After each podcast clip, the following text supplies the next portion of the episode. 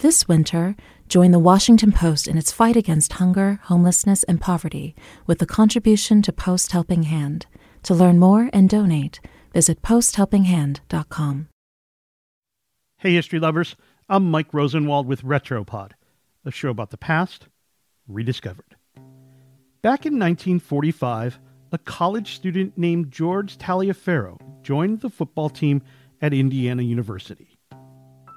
Nobody was expecting great things from him. Taliaferro was black, and this was a time in sports when, like in other areas of life, African Americans were assumed to be inferior to whites.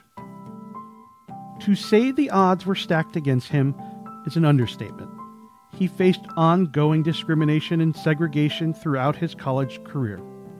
But in nineteen forty-nine, Taliaferro shocked the country and himself by becoming the first black player drafted into the N F L.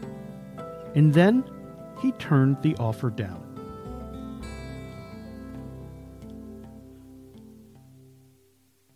George Taliaferro grew up in Gary, Indiana, where his dad worked in steel mills. He told E S P N's The Undefeated that, like many black kids at the time, he wanted to be a boxer. But after his mother forbid him from the sport, he found another way to blow off steam: football. And he was good. Really good. During Taliaferro's senior year at an all-black high school, the football coach at an all-white high school in nearby Chicago set up a scrimmage to prepare his side for the Illinois State Championship. The standout on the field wasn't any of the white championship players. It was Taliaferro. The opposing coach was impressed, and he told Indiana University's football program about the star player. That's how Taliaferro found himself as a freshman playing for the Hoosiers in nineteen forty-five, one of just a few black players on the entire team. In a two thousand eight documentary, Taliaferro explained why the sport gave him such joy. He said, "The thing I liked most about football was hitting people. It allowed me to vent my frustrations with being discriminated against in the United States." Despite being a football star, Taliaferro couldn't live in the dorms or swim in the pool.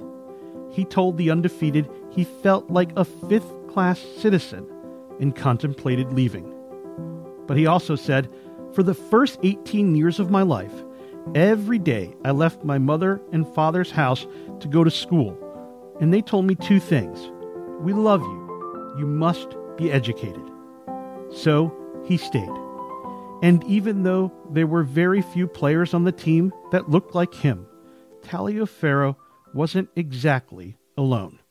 When he walked out on the field in his first game against Michigan, among the eighty-five thousand people in attendance was, as he put it, every black person from his hometown.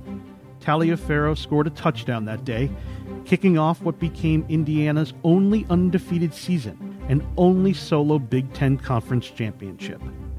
In his college career, Taliaferro went on to lead the Hoosiers in rushing, passing, and punting. He was a three-time All-American. As his college career came to an end, Taliaferro again stared discrimination in the face. He was good enough to play for the N F L, but knew it probably couldn't happen. At the time, there were few black players in the league. The first to break the color barrier had been Kenny Washington just a couple of years earlier. And so, a week before the nineteen forty-nine N F L draft, Taliaferro signed a contract with the Los Angeles Dons of the All-America Football Conference. The A A F C had been fielding integrated teams since nineteen forty-six. But not long after, something truly remarkable happened. Taliaferro was drafted to play in the N F L and for the Chicago Bears, the team he grew up idolizing.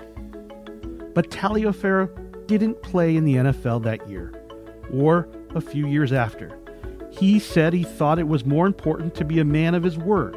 So, as he'd promised, he played for the Los Angeles Dons. Taliaferro did eventually find his way to the N F L. He played for the Colts for two years, finishing his career with the Philadelphia Eagles in nineteen fifty-five. After retiring, he went on to work in university education as a professor, dean, and then chancellor. He passed away in two thousand eighteen at the age of ninety-one. For a guy who grew up at a time when black kids weren't supposed to be good at football, Taliaferro still holds a record that sets him apart as one of the most versatile players of all time. During his pro career, he played seven different positions. I'm Mike Rosenwald. Thanks for listening. And for more forgotten stories from history, visit washington post dot com slash retropod.